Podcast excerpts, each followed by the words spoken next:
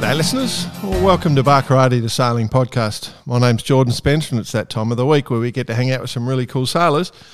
But of course, I have to share the mic with my two idiot mates. Yet again, it's only one. It's soon. We promise it's soon. But let's bring in the other bloke, He had a voice that could make a wolverine purr. Mr. Nick Bice. Um, apologies to the listeners. Had a few calls today, um, which is we're recording on a Monday night.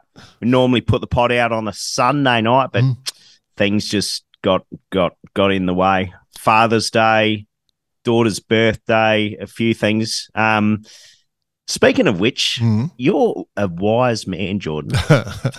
Why? if there's one bit of advice you always gave me was never leave a forwarding address. Yes. So I'm guessing you probably didn't get many cards yesterday. So congratulations on that. yes. Um, but I've got a couple of stats for you, despite your um, little poker bit of fun at the uh, at the defender breaking down. Yeah. I'll have you know I was away in the defender over the Mhm. weekend. Mhm. Um, I've got a couple of stats. Okay. Um, pulled out two Toyotas that were bogged on the beach. right. Um, I did see a Mazda, so I actually instead of pulling it out, I pushed the piece of shit into the water. and just watched it drown. I wonder where my car went. No, um, good to be here, mate. Another massive uh, week in yachting. It's all firing up in so Europe much. at the minute, coming to the end of the summer, Yeah. um, which we'll delve into later. Mm. Um, and it's all kind of kicking off here in Oz too, with a couple of opening days um, just happened. So yeah, Indeed. we're in for a busy, busy month or so. Yeah, no, no slack in this next month. Um, cool. Well, let's bring our guest in because uh, I'm looking forward to this one. I reckon this will be a lot of fun. We've got a long history with this bloke, and uh, we've made uh, we've made reference to him a few times on the show. Um, his illustrious uh, figure as he, he sits astride his vessel and with his tattooed mane, and he looks so heroic in his action. Um, May, reason- may I just say, yeah, possibly the second, I'll say second best, second best ink in the yachting game. Oh, He won a good ink game. Plus, plus. got to be one of the best mullets. He rolled a bloody good mullet during the uh, last edition of the Volvo Ocean Race. Uh, And I mean, he pretty much set a trend worldwide with that. yeah, yeah. Yeah. No, well, I, I guess this week is a, a man who lives life to the fullest. He's a man of passion, and uh, he he's you know just genuinely trying to do the right thing all the time, and and and the good thing. And he, um, I was thinking about this while you're away, landlocked or broken down in your defender. I was thinking we need to. When you look at the people working in the sailing world, the sailing jobs are outnumbered by the people behind the scenes. And so I thought, you know, we really need to talk to some of these guys just to find their pathway. And so this guy obviously came to mind. He's done a couple of America's Cups, a couple of Volvo Ocean races. Um, and he's now currently with the Sail GP with uh, um, Great Britain Sail GP team, uh, and you know he's got an amazing life as well, just from the interesting pathway and things that he's done in his life. You know, like he's married to a dolphin trainer, uh, which I find quite hilarious. A, a, a, dolphin trainer from Chile, um, but he's and the, you know very passionate, loving relationship there, um, and just an all-round good guy. I've always enjoyed his time. So uh, let's welcome to the show Henry Woodhouse. How are you, bud? Hey, gents, how are you? Yeah, good to be on here. Thanks for the intro. Oh, mate, that, I had to, I had to Yeah. cut him off a few times. you should have seen the run sheet, mate. As long as you arm. oh, mate. You, you know how to make a man blush. T- tell us know. where you're Uh, at. Tell us where you're at. at the front and the party at the back, though. Yeah, no, you got to keep that real. Absolutely. I want to see the real, square, mate. the square sides a bit, if you could. You know, The square sides. yeah, just Like what the kids are doing these Right, these square days, uh, Yeah, exactly. above the ear. Gotta- Yeah, I like yeah, it. got to keep it. Got, got a sick fade going on. Hang there, on. I'm uh, just keep- doing a myself young. s- screenshot. Yep, that'll go on the website. All clear. run the moulet. Run the, we're in France, aren't we? So it's got to be a moulet here. That's right. Yeah. None of this Yeah. mullet behaviour, the moulet. yeah, exactly. Get the old moulet out. But yeah, no, good. Hey, uh, Great to be on here. yeah. Thanks spe- having me. speaking of France, where are you? What's the current Uh, situation? current situation pretty pretty shitty down here at the minute. I'll just zoom out. Uh, yeah, we've got the uh, you see the start marks down in Saint Tropez, preparing for the uh, GP event down here. Uh, yeah, hopefully we can uh, we can improve on the last event and and take off where we sh- where we should be in the leaderboard. Yeah, mate. Come say hello to Bison. That's Parker, Parker giving me Parker giving me shit for trimming my mullet in. The moulet, sorry. Yeah, yeah. I love it. I love Parker's always in the background when we're doing stuff at the moment. He's he's Here quite. We've got Jeff appearance here live on the show. We've got Barker Arty live. Bargo, oh, coffee in hand, ready to roll. Good, good, good, good snack, good snack routine uh, going on. Bit of scrogging down there. Exactly. I love it. Nice work. Love it. Oh, good. I um I, I guess you know you've when we talk about last week we have to we have to how, how busy have you been over the last couple of weeks mate with uh, doing a few repairs Yeah, yeah. Like, like, luckily, most of it was just absolute so broken that it was beyond repair, and it was just putting new parts in. So okay that kind of saved a lot of work on those sides. Obviously, lucky, luck, luck's, luck's a very broad word to put in this situation. The um, yeah, uh, the daggerboard was complete snaps. Rudder was snapped at stock, and the case was also broken. That was the extent of our damage. Uh, we've had to get a new case from one of the spares pool and uh, new daggerboard and new rudder, and we're just putting all that together and making sure it fits all all all tickety boo, as they say. And yeah, we should be good for sailing on Thursday. No yeah cool problems. that's good to So hear. big thanks to the tech team and what they do and getting behind us because we've got massive support from the tech team.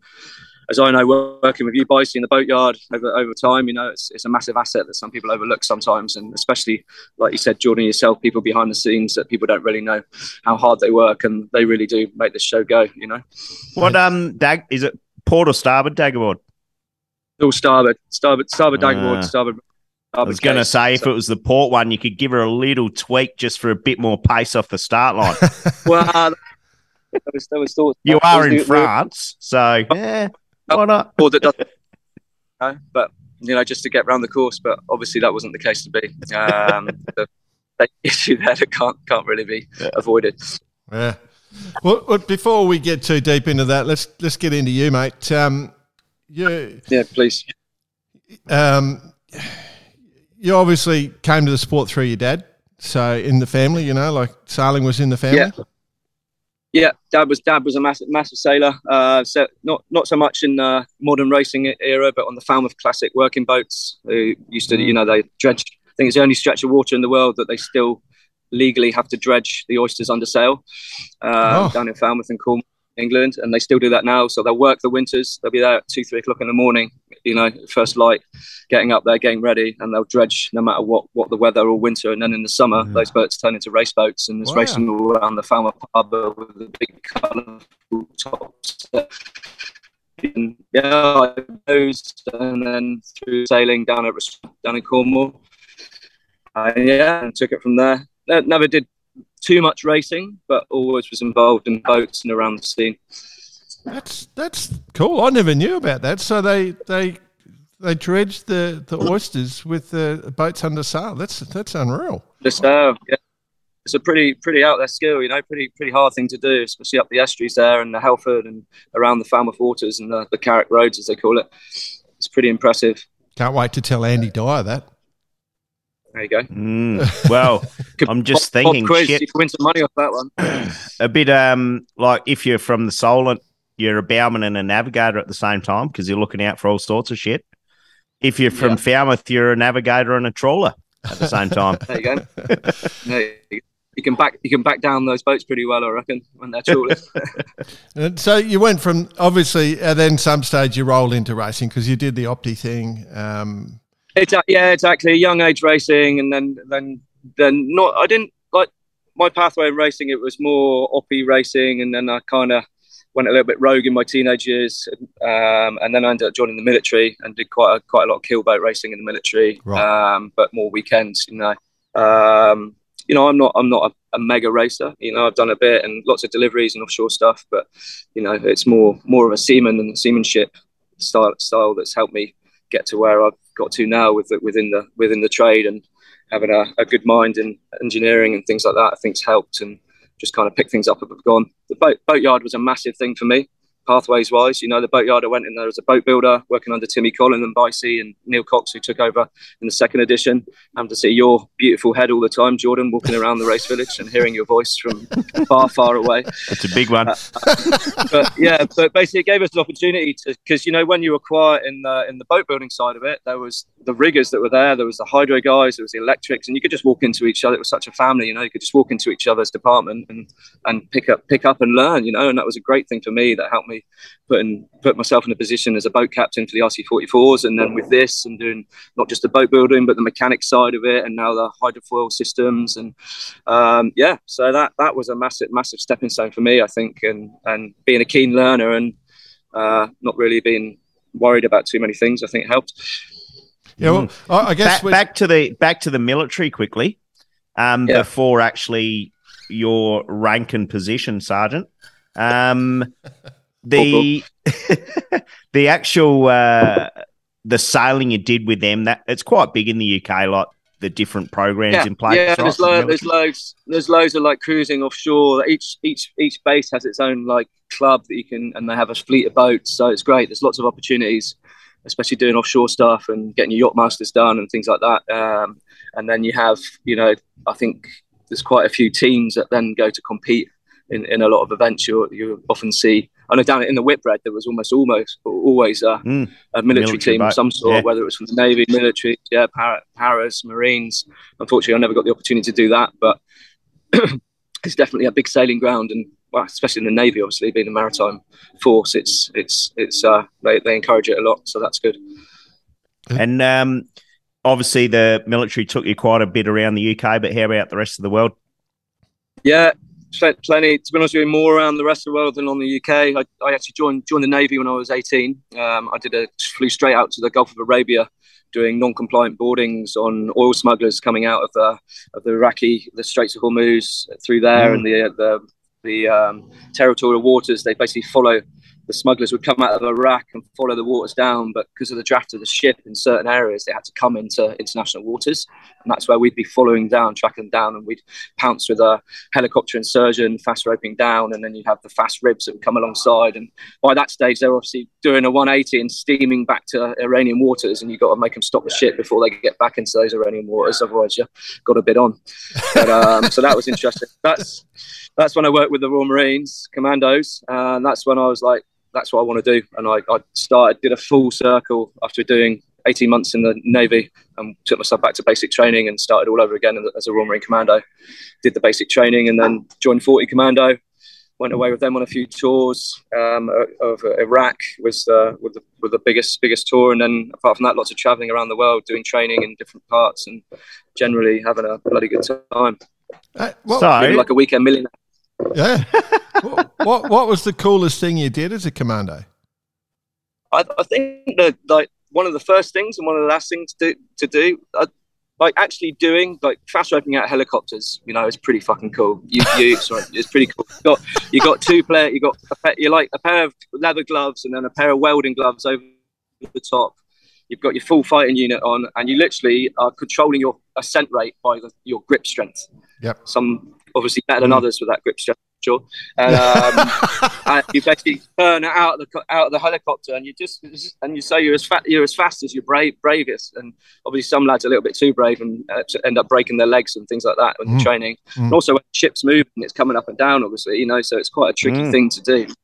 Um, whereas you get the SEALs and the Delta Force, they come out and they're on harnesses and they're very controlled. But this is just literally by hand, yeah, yeah. hand strength and down. So that was a really cool thing to do obviously lots of lot, lots of other cool things going on, like the live firing in Nevada desert, and you know just generally playing with machine guns and big arms is pretty pretty fun um, to do it safely. Obviously, uh, yeah, yeah.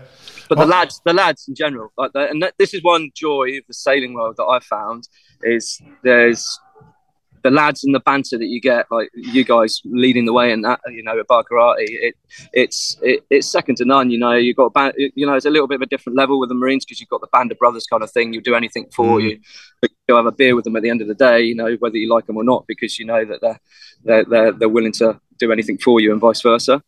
Which, which may not be the case so much in the sailing world, but you've got but you've got a, a good banter, you know, and it's it, it's it's uh, it's a different level, you know, but it's very similar in that sense.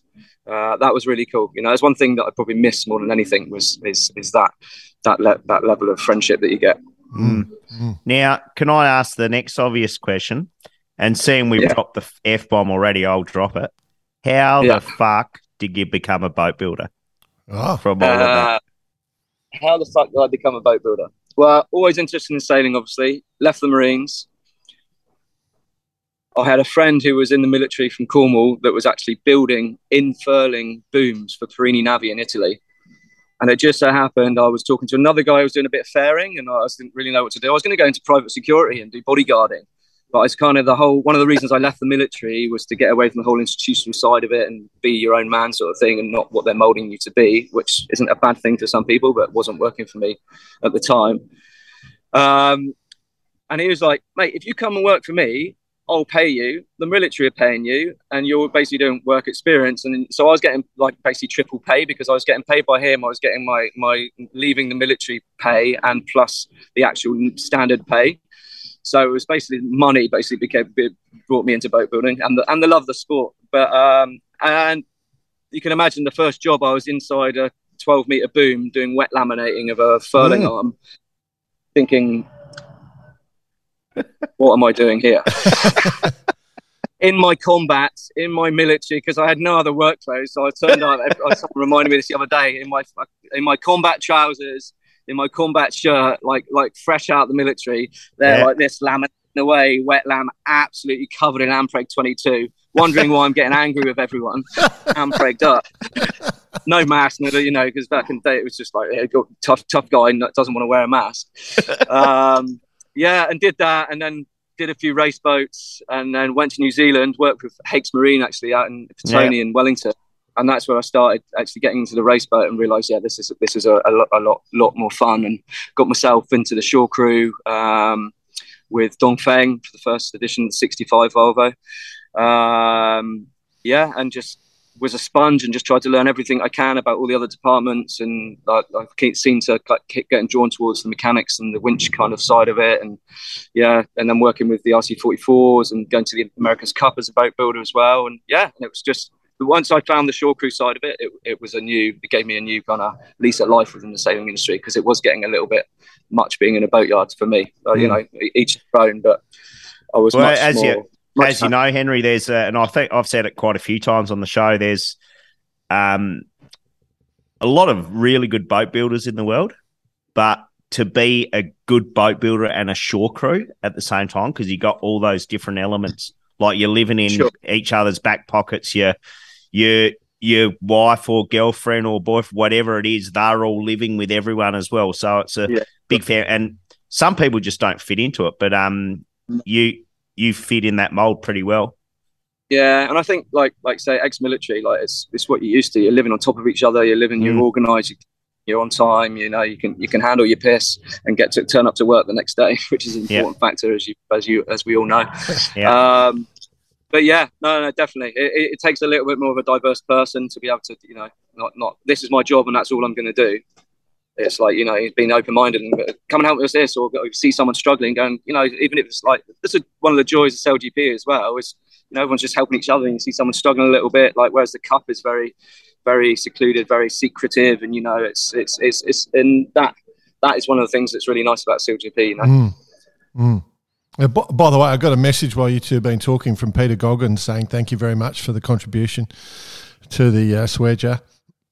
Um, Bill, who by pays the way. that? No, Pe- Peter, Peter, his son, card that- Bill's son, Peter. Oh yeah, uh, young Pedro. Yeah, young Pedro. Yeah. Beauty. um, yeah, like so. I mean, it's quite the adventure, mate. Like when you started out, were you nervous? Were you certain that it was going to work out, or was it just like, oh, I'll just see where it goes to next? Um, yeah, I, I, I must admit the most nervous I've been is speaking build up to speaking to you two today and wondering how you're going to try and speak up. Probably the point, most nervous point in my career. But no, generally, no, not really, mate. I, I was I was lucky that it was a couple of guys I knew that I was working with, and when I was into it, and obviously everyone has those fear, you know, those nerves or fears or that oh, imposter syndrome. Am I good enough? Can I do this? Am I, am I going to mess it up? Or, um, but I think just being quite a confident, outgoing person, it kind of, it, I was just, yeah, maybe broke it with trying to be funny, and that was that was my way. Plus, plus the to, intimidating ink as well. That does a yeah, lot to yeah, yeah. Got to think to scare people, you know. Got to make yeah, me, uh, and if it gets a bit too far, just whip the shirt off, just flash the rig around a bit. exactly. Start washing my, my dunnies in, in, in my, on my six pack, you know. I love it. So, um, during that time, before we kind of dig into exactly what you're doing now, you've worked at yep. a few boatyards along the way. Any, yep. like, be it Hakes and Persico, whomever it is, a lot of different cultures to deal with, but all producing some pretty fine results. Any highlights and lowlights in that journey? Um,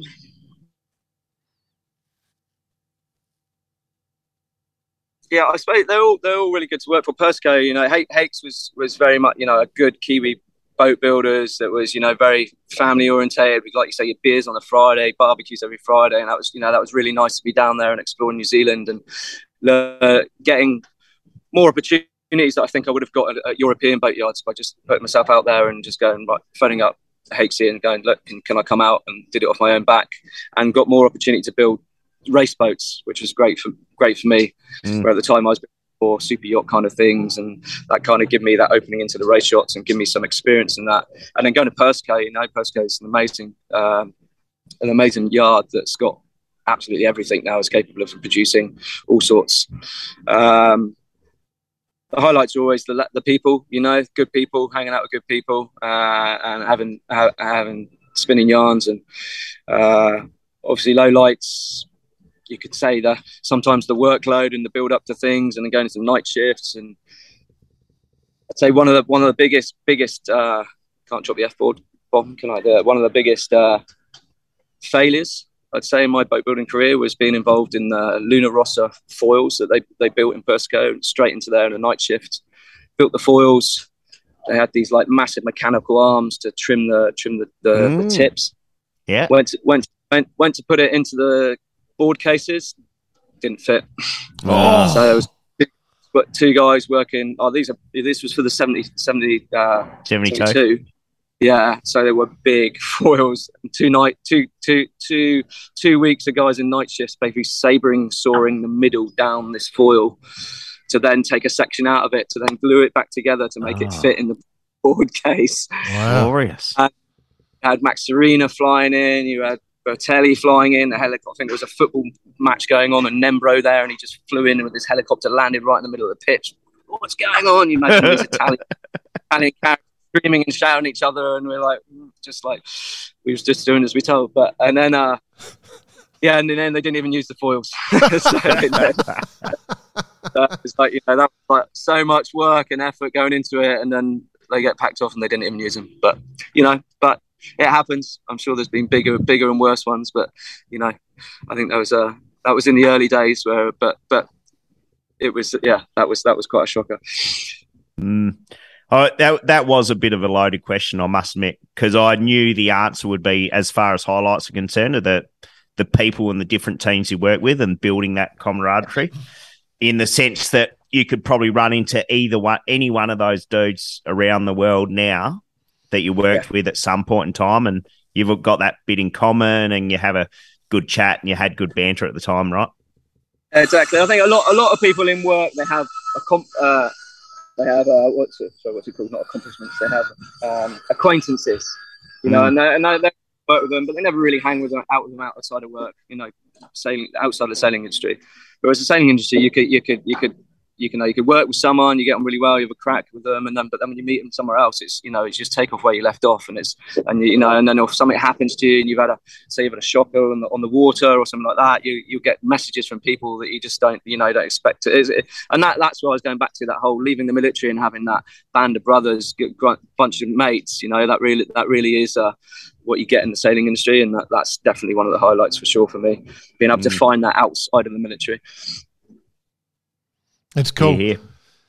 It's cool. So you know you've you've continued. What I, I find interesting is that you know it's never an ongoing role. You know, like when you go down this pathway, you don't know when it's going to come to an end. You know, like the the boatyard looked like it was just going to continue on. It was a great success. The race was unreal and then it yeah, disappeared. It,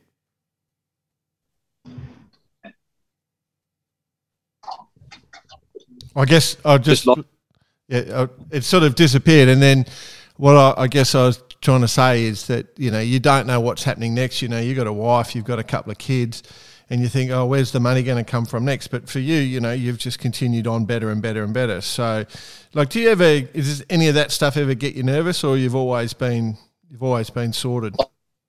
I've kind of grown to, to to get used to it, and it's like I was talking to Steph the other day, like because things things happen, and the yachting industry, and it seems like like we we I moved my whole family to Portugal after living down there with a boatyard. We did the race. My family came with me. It was great, amazing experience. We thought there was going to be super 60s, and we were going to be down in, uh, and we were like, right, let's move back to Portugal. Didn't happen, unfortunately. Boatyard kind of phased out, which is a, a damn shame. Um, and I'm like, i have moved my whole family to Portugal. I'm here there's there's no real work. There's lots of work in Portugal, but not really on the on the level that uh, of salary wise and pay and things like that. You know, that's good for the family, obviously. Um, and it's you know, and you're like, shit, what am I going to do? Mm. And, like, and I'm and it, but I was kind of relaxed about it. But over the years, you get to that point where like it, it, kind of there's nothing, and you think you think you've got nothing, and all of a sudden you, have got four different things coming up. You know, yeah, yeah. Uh, and yeah, there's definitely a there's definitely some uh, some nerves to deal with. Um, but I've kind of learned learned over the over the years that it, something will will come, something will come. Yeah, well, it, it, and it always has. At least you know you're living living in Portugal, which is a fantastic place, and dream. Yeah, and you know you can go surfing. You and Rob off, young Robert off surfing and living that sort of lifestyle, and you know dollar. You, it's great. I'm basically semi-retired. I come away and work, and I go home, drop the boy off at school, go surfing, make sure the wife's all right, maybe do some work on the house, go home, hang out with the lad after school or do his clubs or whatever, and yeah, and back yeah. away working again. Yeah. Not yeah. not to uh, forget go to the best chicken shop in the world, Don Manolo's. down Don Manolo's, mate. Down the Frango.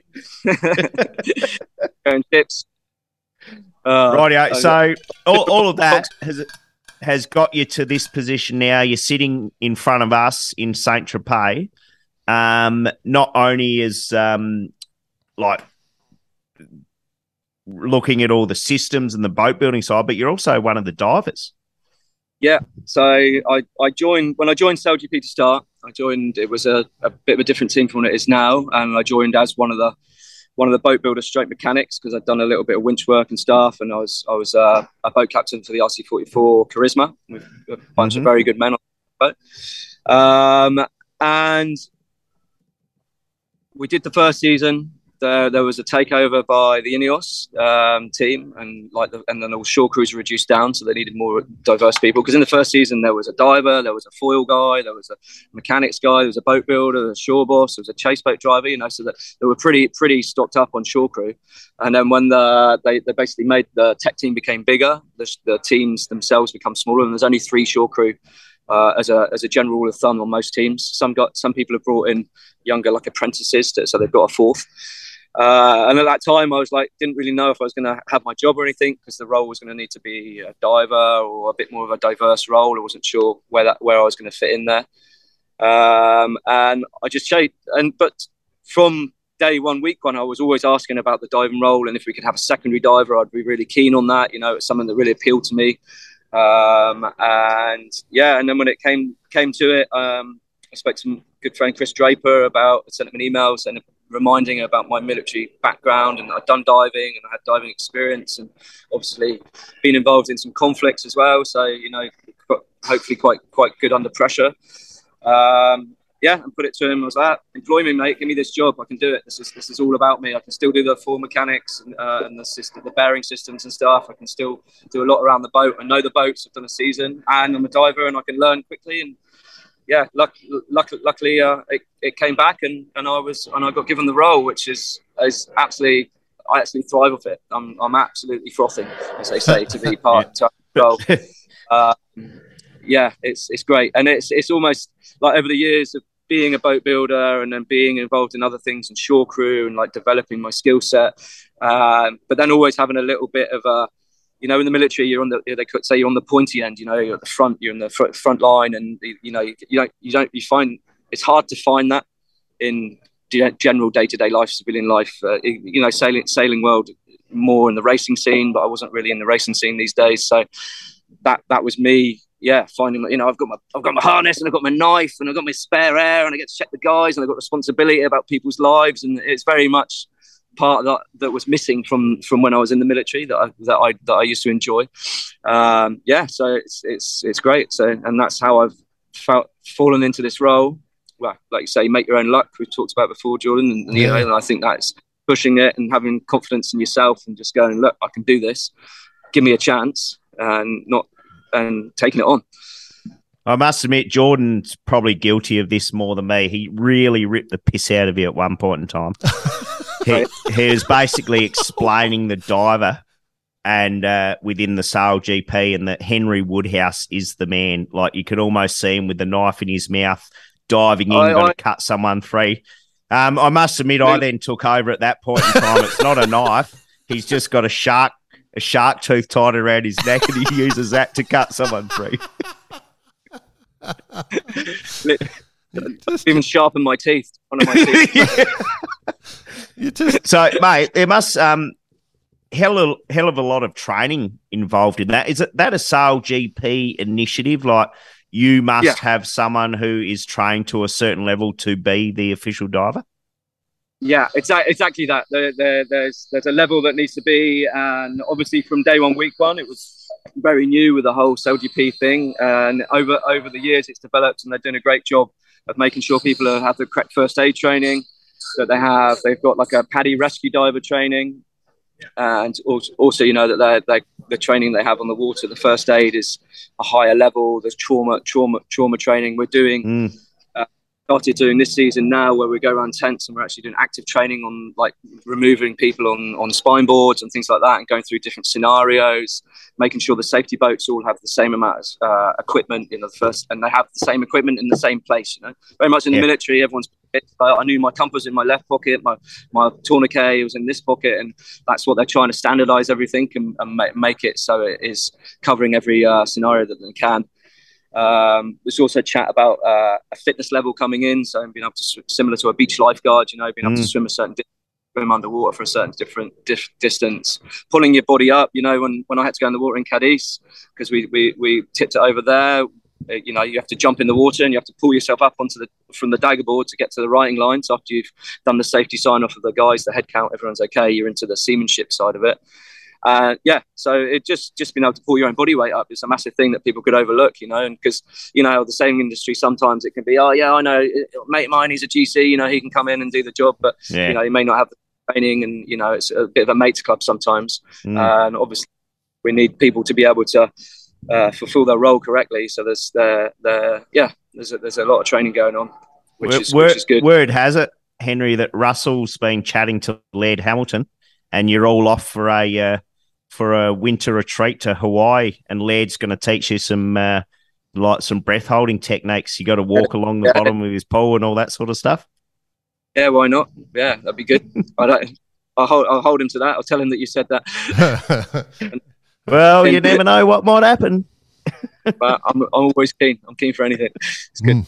Yeah, Laird, Laird's a different character, so I'm not sure I'd rush to that one. But anyway, um, the yeah, yeah.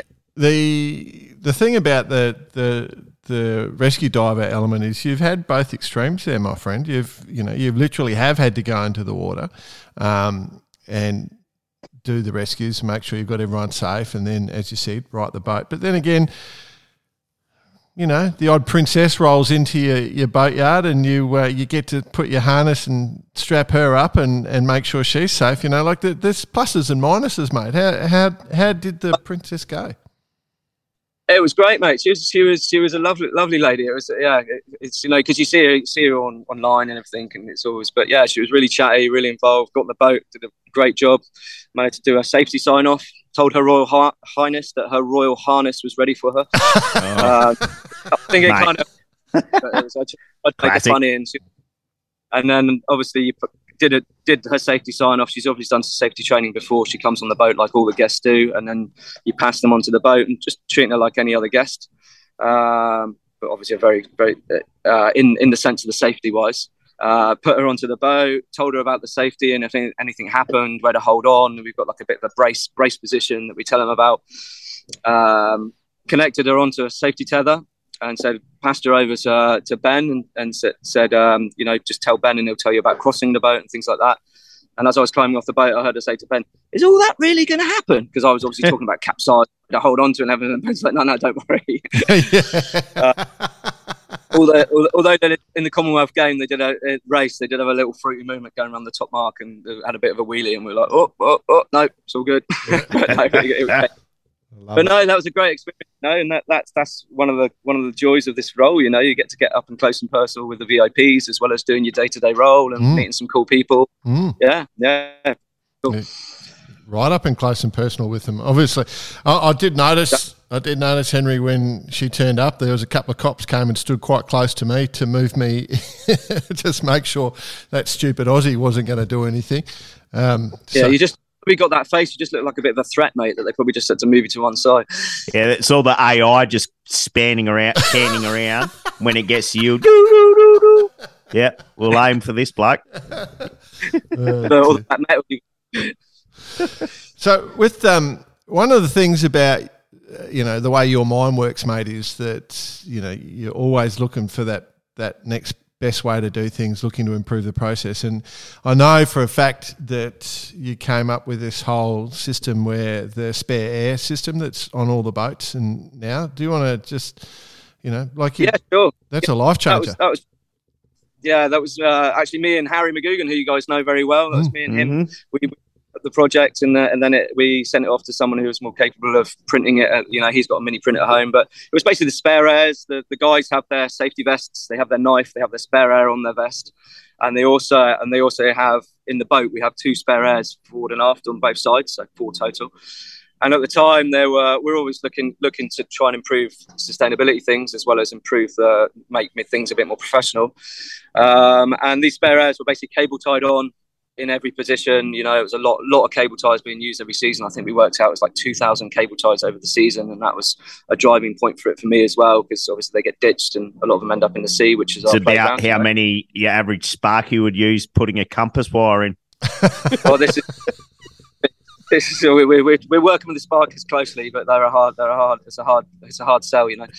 Um, and yeah, and and so we just thought we could make it better. You know, it was it was one of those typical cable tie bases that Sparky uses, and they, these spare airs are held in, uh, held in place. And so we thought we'd try and make it a bit more pro and a bit less, a bit more sustainable. So me and Harry made these like uh, stage one clips in his with his printer and in my garage, and then we developed from there. And then we got we got someone someone else to, to print them off, and uh, we did a sea trial. They worked, they didn't fall out, they worked well. And then SailGP, Brad Marsh took took it on and, and liked the project, and now it's fleet wide across the project. Every boat has them, so mm. that was pretty cool to be part of. Yeah. yeah now, um, did you do this out of love, just because you love the boat so much, or thought we have the perfect solution? Um, no, I only did it. You'll you'll be paying top dollar for these, Brad. it was basically I get my commission and I got a video made about it that was shared everywhere. So that's the only reason I did it. Uh-huh. of course. Actually, purely for the for the love of the dolphins, mate. That's love right. the dolphins. Oh yeah, of course. You know, that was one thing, and I, when you, you see something and it could be could be a bit more pro, a bit better. It was like mm. you know, there's a lot thought going into these boats, and there was it was still early days, and it was like, wow, if we can make little things better and make them more pro, then let's do it. Yeah, well, well if, done. If you do the timeline, Bicey, Henry came up with this idea. He's he's married to a um, a dolphin trainer, a lady that has a lot of passion for the environment and uh, and the marine space. And uh, I think he was a he was the father of one son um, back in those days. And then the new idea came up. He's he's gone home, told Steph about it, and, uh, and now he's Nine got a months second later, one. Shazam. Hey? Easy as that. like say easy. That's one idea I've had in, in ten years. So you know, I'm not, At least you rewarded you, mate. That's all I'll say.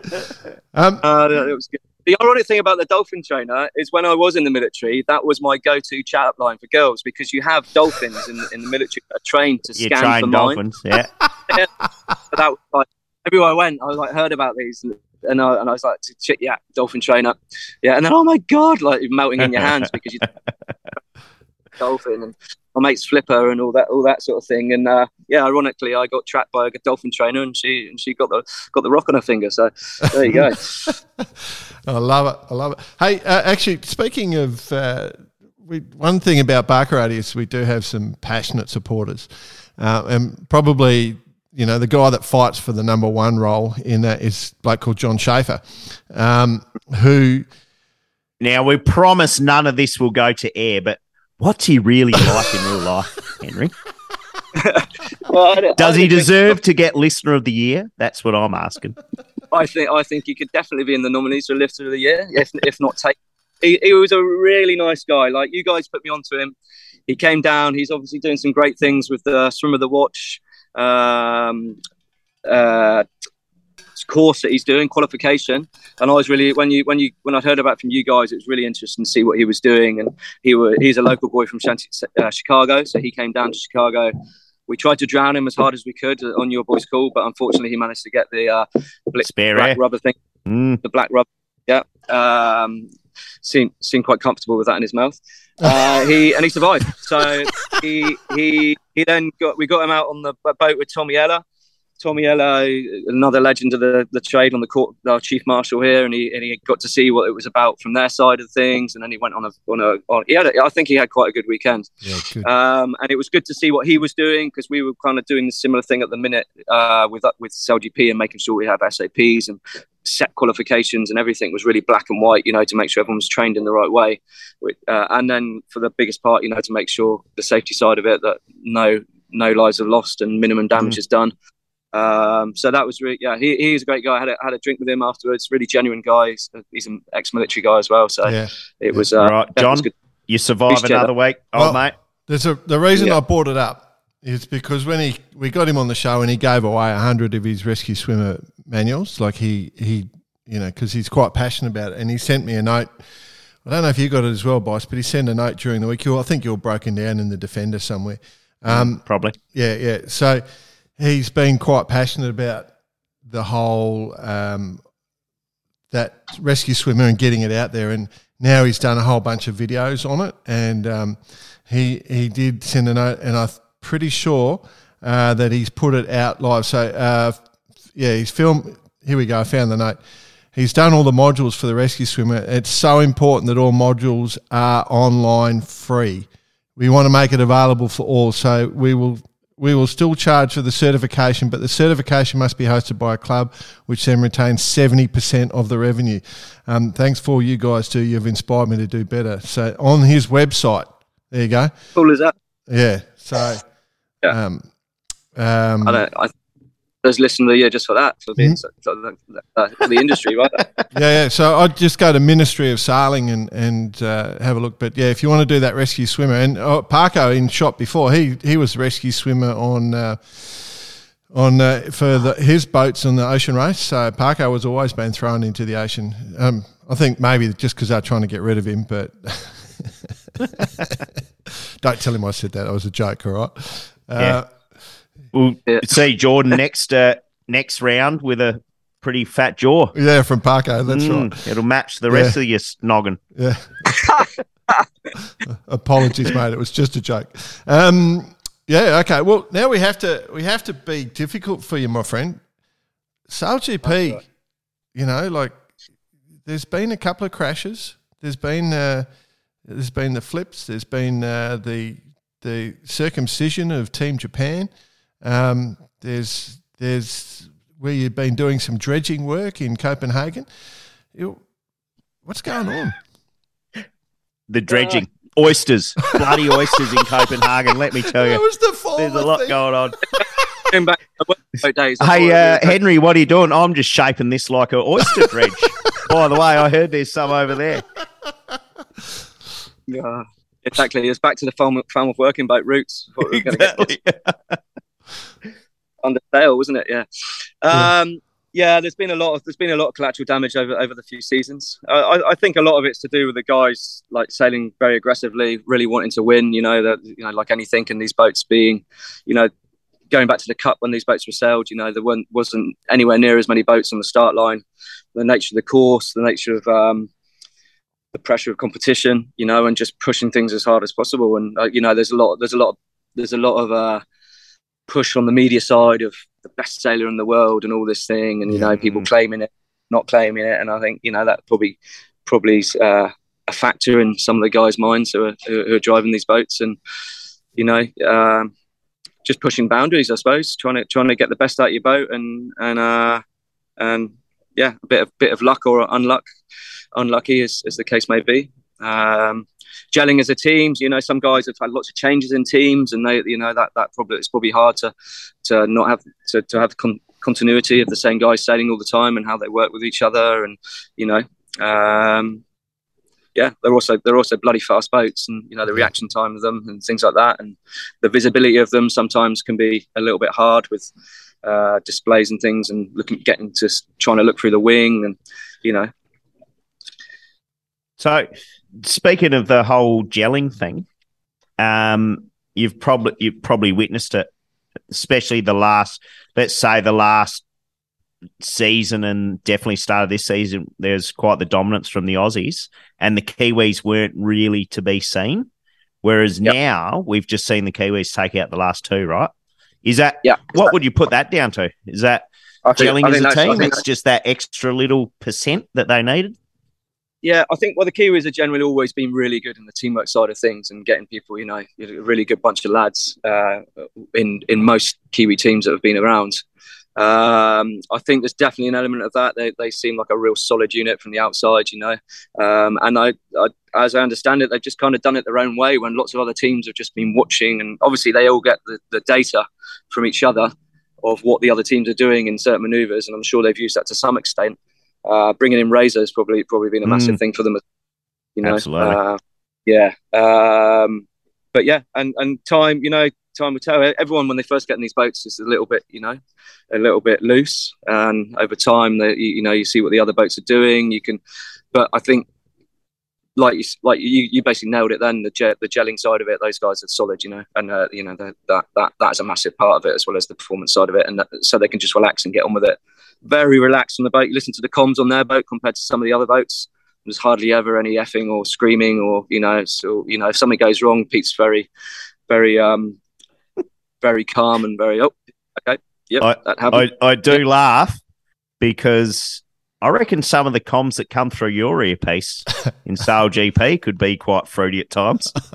if if you only, if yeah, there's, there's plenty of swearing going on in our boat sometimes. You know, uh, it's a very passionate team, so there, uh, there's uh, yeah. Luckily, we don't have a swear box. So, um, what what are you saying here for France? I just had a look at the weather earlier. It could looks a bit light and uh, kind of westerly on, over the weekend. Willing to change. Yeah, fruity Friday, and then Saturday Sunday is going to be uh, lightish. Uh, Yeah. back on be on the LABs, uh, light airboards, and the big wing. We're Yeah. big wing to start. I think on Thursday, and then Friday we're we're going uh, middle wing, and then uh, HSBs, and then the chat is on Friday. Oh, Saturday Sunday for racing, it's LABs and the large wing. So, but obviously things can change. oh, Last year, last year with the uh, swell, you get all the chop from all the all Mm. the super yachts about in the bay, and it just bounces off each corner, and it was quite quite quite a quite a uh, experience being out there in, in swell with these boats, light wind Yeah. and swell. Just for the listeners, HSB, high speed board, LAB, Sorry. light air light board. airboard. so the Um, rudders, the rudder have two different sizes for those as well Yeah. that can be interchanged. Yeah. Uh, we, we, we've had a few people write in say sometimes you guys just too much. It was just too tight to it all. But um, now, one of the things before, you know, like you're in the build up at the moment, is recording this, and we'll publish this straight away. So um, next weekend is SailGP. One of my roles, I, I'm in floating around with you guys quite a bit in the build up and on the da- in the mornings. One of my favourite things, my friend, is watching you come out on the boat to the crane, where you you stand.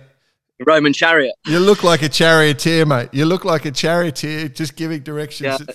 It's, it's I tell you what, be given, be get get more shit from doing that role than anyone, everyone else around the around the. the I ever done doing a role in my life. it's unreal. yeah, because we found it. We found it's a it's a great thing to have someone on the platform just guiding the guys when because we push the boats around by hand when we're going out to the crane and coming back, uh, and getting back in the shed and coming under the wing when we're when we're due to launch. A lot of bar karate going on here. Sorry guys.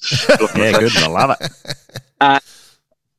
yeah, and so I kind of jump up on the jump up on the boat, large and in charge. Maybe not so large, but in charge anyway, and, and crack the whip and get the guys pushing pushing uh, Mate. in on thing. And yeah, it's my moment of glory.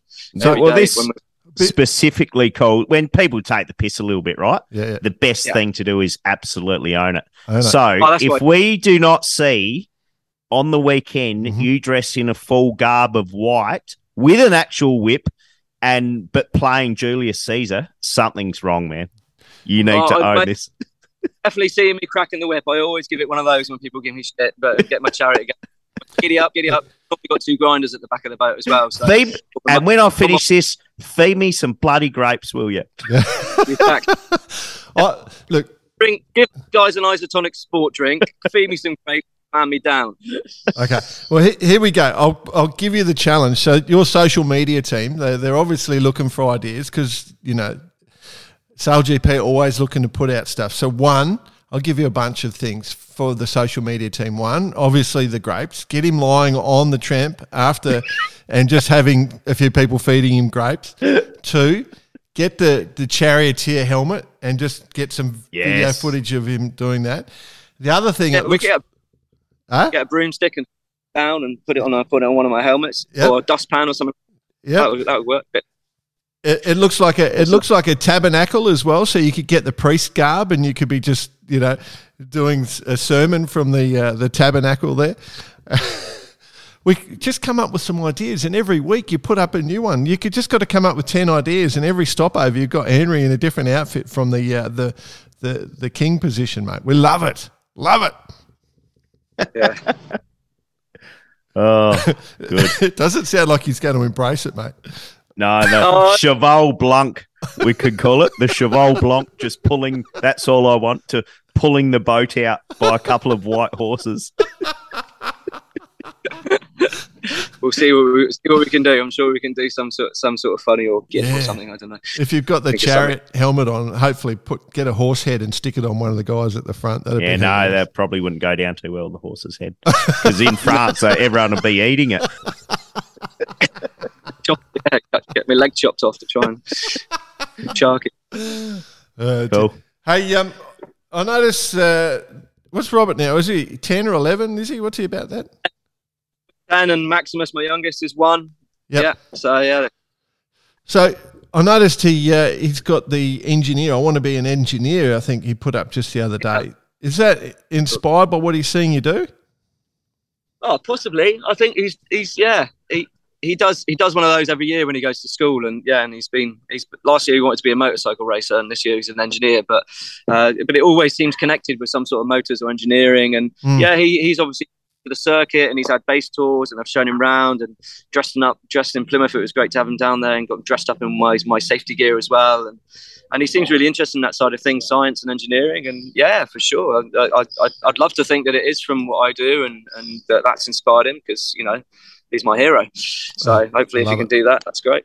So if he said, you know, Dad, I want to do do the same thing, want to work the boats, would you be happy with that, or do you think it's a challenging life? No, I'd kick him out of the house. Uh, I'd, I'd, I'd embrace it. I, I, I, you know, I, I sometimes you, you know, you, you get a little bit um, complacent with what you're doing and you find yourself having a whinge about what's going on around you and this isn't good enough or that's not good enough and then you take a step back and go bloody hell you know i'm going going to all these places around the world I still get time off at home in between getting paid a decent salary so if he wants to take it on then yeah I, am all for it for sure I, I'd, I'd, I'd, any kids that want to get out there and get traveling and get involved in the short crew side of it and just take it on and, and get into it because it's it, it's a great life your wife your wife might not say that but but you know they won't complain when they're when they're you know. It, but it's it, it's great. Working away for me is great. It's always been part of my life since I was a, uh, an 18 year old, basically, and and sit in. It's it's good, but you need to find an understanding wife for sure. I love it. Uh, cool, mate. Uh, we're just about done on time, so I'll just throw it to Boss. You got anywhere you want to go next, mate? Well, I do, but probably not for the airwaves. Oh. So we might hold that for another version of Barkarati behind the scenes. But um, mate, you have perfectly rounded off and echoed a lot that I've been banging on about for quite some time on the show. Um, and just specifically that, that that last little bit there, if you kids out there or anyone out there for that matter who wants to take it, just take it on. I mean, yeah, yeah. it's what's oh, the worst thing that's going to happen? So, and we've been lucky enough to see some pretty good stories come out of Barkarati and people kind of getting a little bit inspired and going towards the the boating scene for that matter. But as for becoming a shore crew, you need that that element of being happy, living out of people's back pockets, all those sorts of things, which you do very well. So, thanks for joining, Cheers. Henry. No, thank you, gents. It's been an absolute pleasure. Yeah, uh, that's that's great. Hey, Appreciate it. B- before I, before we sign off, but uh, who's sponsoring the uh, French event?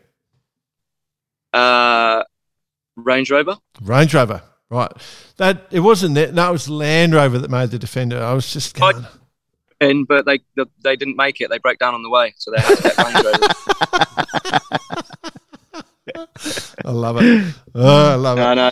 It suits the rosé drinking yeah, like water here. Definitely got a bit of pink dust this morning. Uh, so, mm. but no, mm. it's all it's all good. Uh, yeah, if you can.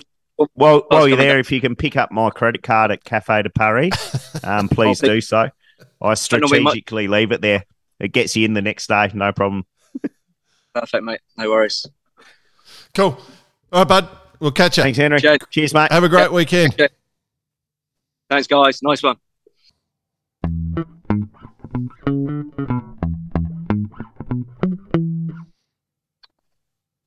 Um, one of the good ones, Jordan. Yeah. On Henry. Yeah. Um, and I mean a good one for us also to do, like as self confess, not really the racer of whom we generally interview, but someone who makes up eighty percent of what happens in the real world, yeah. especially at that at that um the pro end of the game. Because what you see on the water is a small, small percentage of what really goes on. And you need guys like that, guys like Henry with his enthusiasm and his keenness to make shit happen, of which he does. Yeah, he's got he's got a boundless energy, that lad. It yeah, just, a valuable part of the boatyard when mm. that was all mm. put together. And, um, mm. you know, he was, well, and you now see where these guys are now. It's mm. bloody fantastic. Yeah, described himself as a happy hooligan and that's probably the best mm. best description of a bloke I've ever heard. Could probably get a little bit looser at times, I'd, yeah. I'd say, but yeah, no. yeah, yeah, I love it. No, uh, good. Very cool. Um, cool. All right. Well, well done, Henry. Thanks for joining us, mate. Love chatting again. Um, it's good to see a bloke doing so well, and uh, he does. He embraces the environmental side as well in a massive way. Mm, so yes. Um, club events. Got one for you. Mm-hmm. Got one for you indeed. Young. Do tell. Um, Rob Cumin. All right.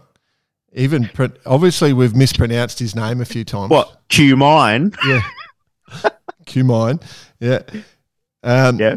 He's he's actually put the pronunciation there. Hobart is opening uh, their season. Uh, they've got the pipe opener on the 16th to 18th September. The Southern Tasmania sailing season.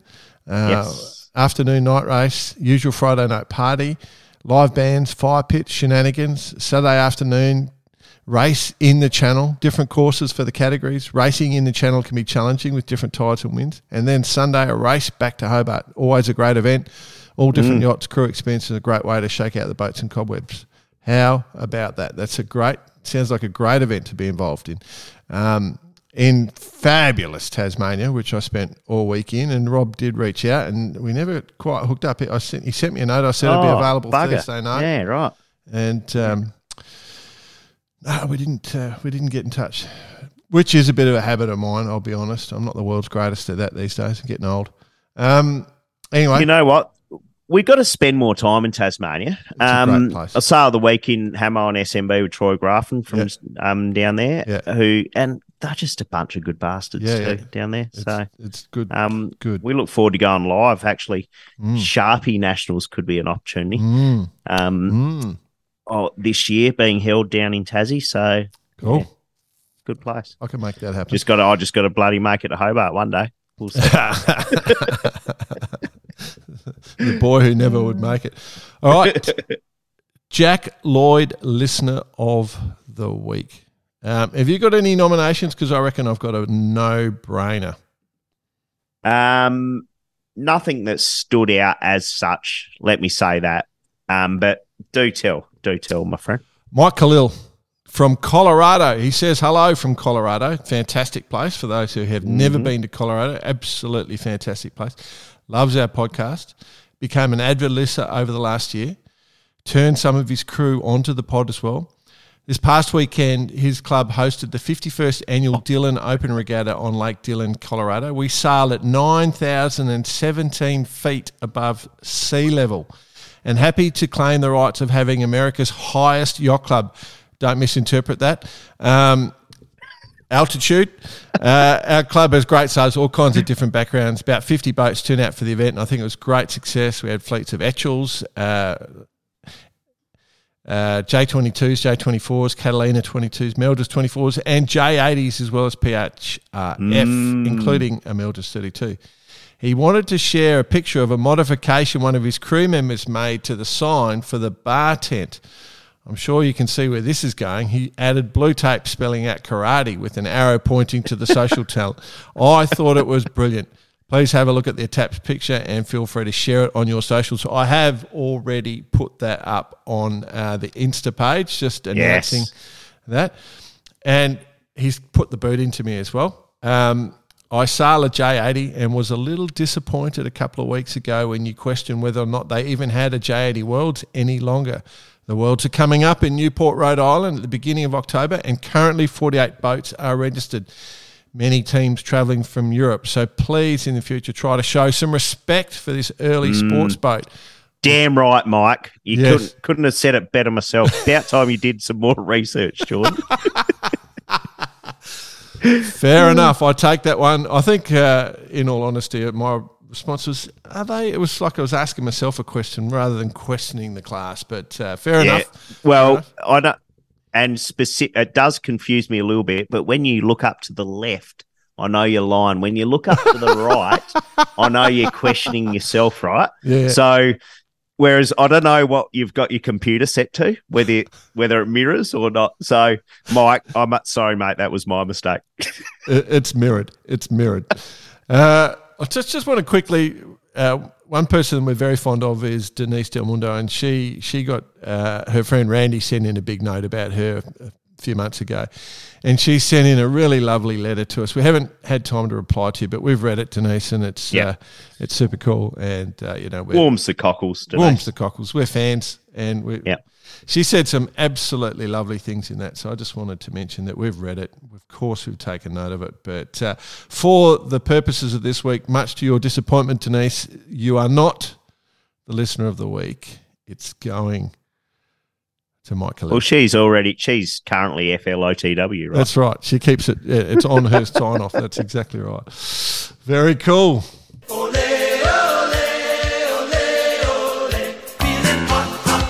It's hot time with Bice.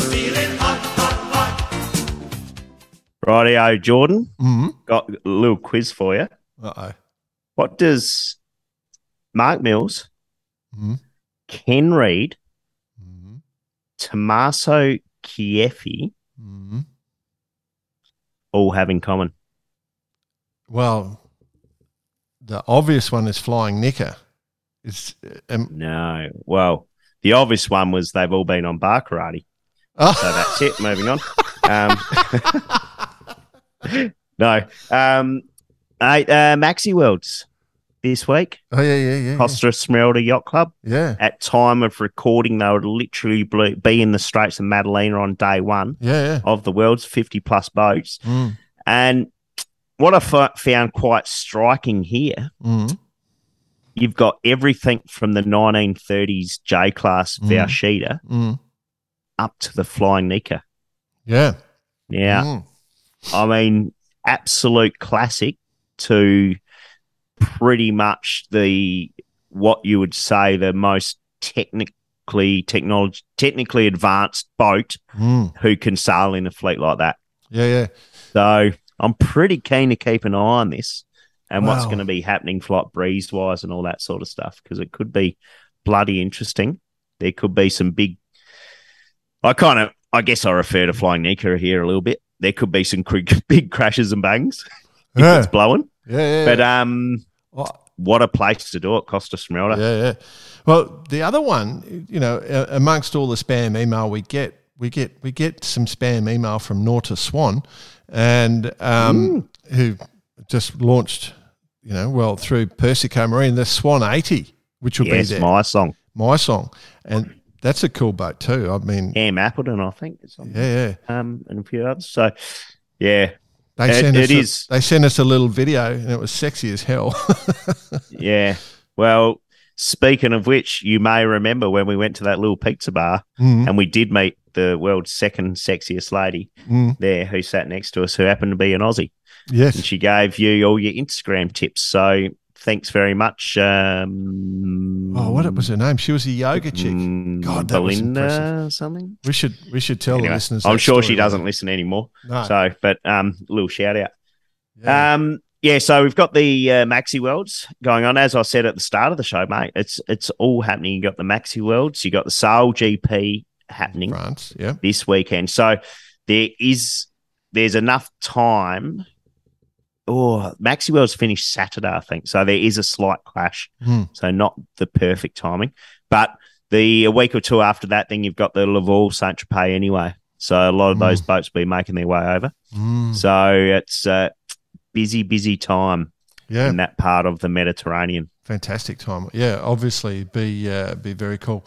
Um, what else? What else you got? Anything else? Oh, oh, oh, yeah, yeah. Sorry, I've got to find my notes here again because I spent a lot of time on this. I thought I did pretty well getting flying Nikka. I thought I, I've nailed that. Yeah, no, that was a good one. Um, okay, when is the bar karate curse not the bar karate curse? Mm. The Clayton's bar karate curse, we'll call it.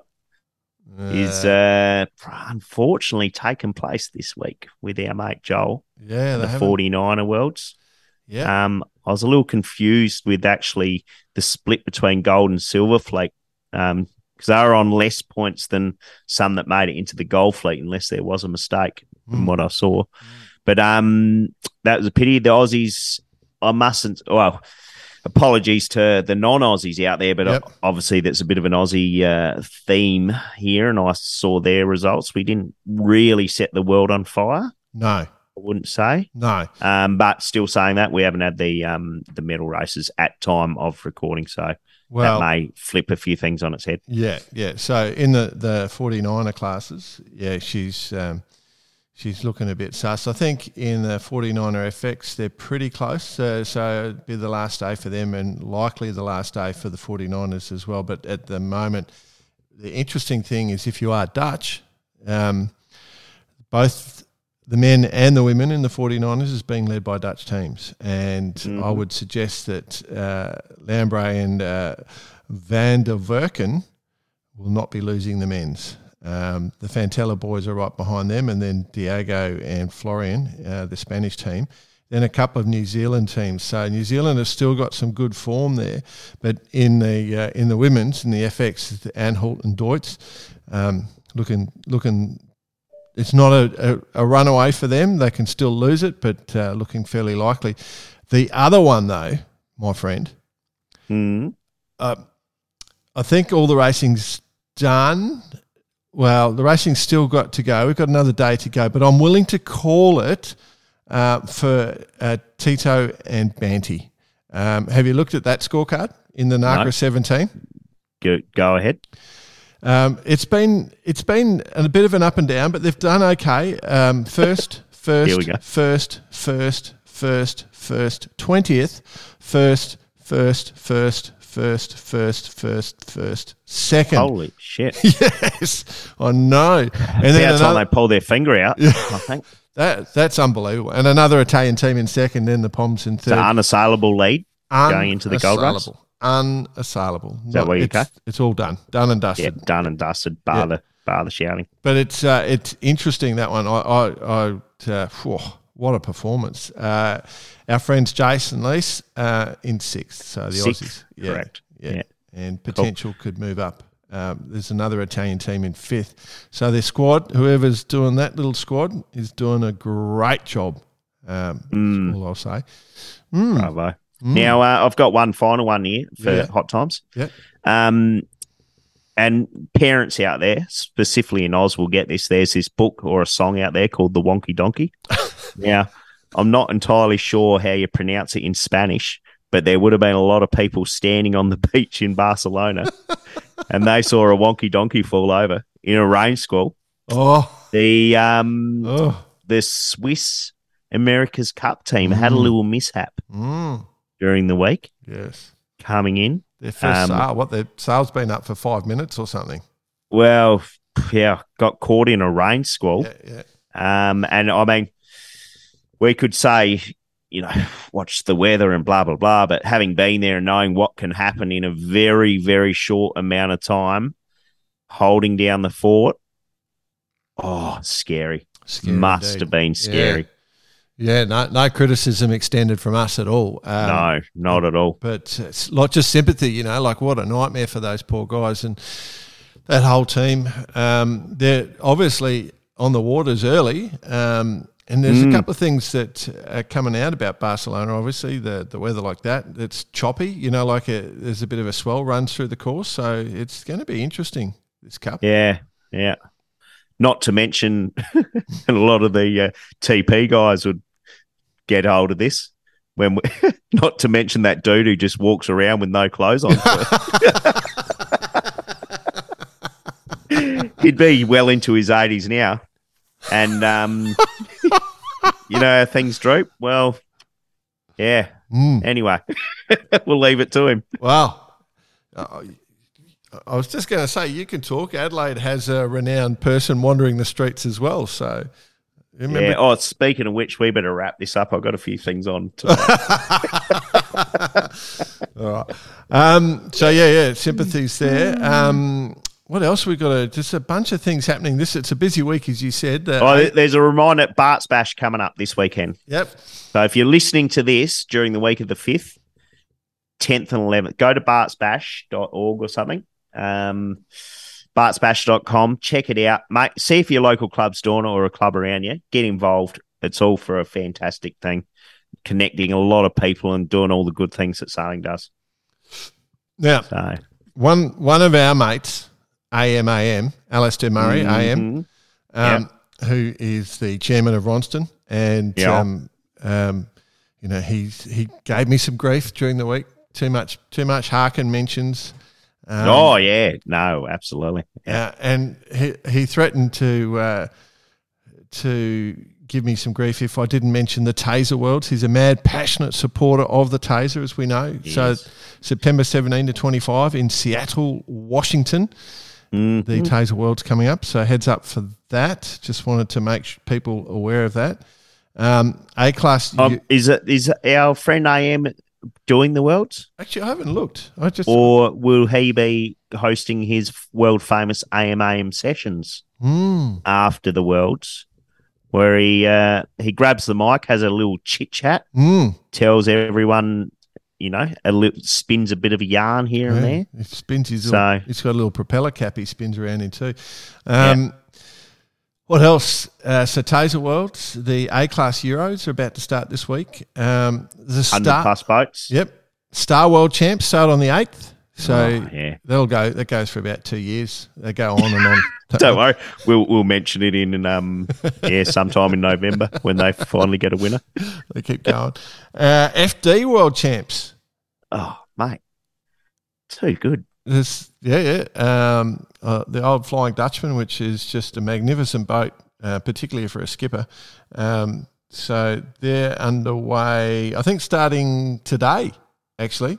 Yeah. Um, so in with Club Verona, Yacht Club Verona. So uh, it's uh, it should be a ton of fun for that one. So a lot of respect, mad respect for that that fleet. What else? Uh, that's it, I think. Is there anything else you can think of, Bart's Bash? Oh, nothing that um that my notes that I lost would. yeah, there'd probably a whole lot of shitload of stuff on that, but um no, I think that's it for the week, my friend. Cool. Looking cool. forward to catching up very soon. On uh, we got a pretty good guest coming up next week. Mm, So a young guy, he's doing it all. mm. Ray got more, uh, not as many flags as Phil Robertson, national flags that is, but he's got a couple. So Yes. Yes. um, it'll be interesting. Mm, yeah, cool. All right, listeners. Um, BP is due back. We we have been talking to him. He's definitely coming back. Uh, I just I'm not quite. It's up to him. We'll let him say what's going on. That's it's entirely in BP's hands. And uh, Yeah. Poor bugger. I think our listeners understand. Like, It's a tough time, Mm. um, and there's a lot going on, so things have to be be a little bit uh, looked after. Let's say, yeah, um, including our good mate. So yeah. Be good to have him back. But one thing is good. He's still allowed to play his guitar and have a little bit of a sing song. So that's right. Yeah, we get him in just for it. so I'll just um, pat just page. Uh, what do you call it? Um, patch him in. Here he Patch is. him in. Okay. Yeah, patching in BP now Yeah. and mid chorus. See you, everyone. Have a great week. Very thrashes. Good. So consistent as well. Don't hear a waver in the voice.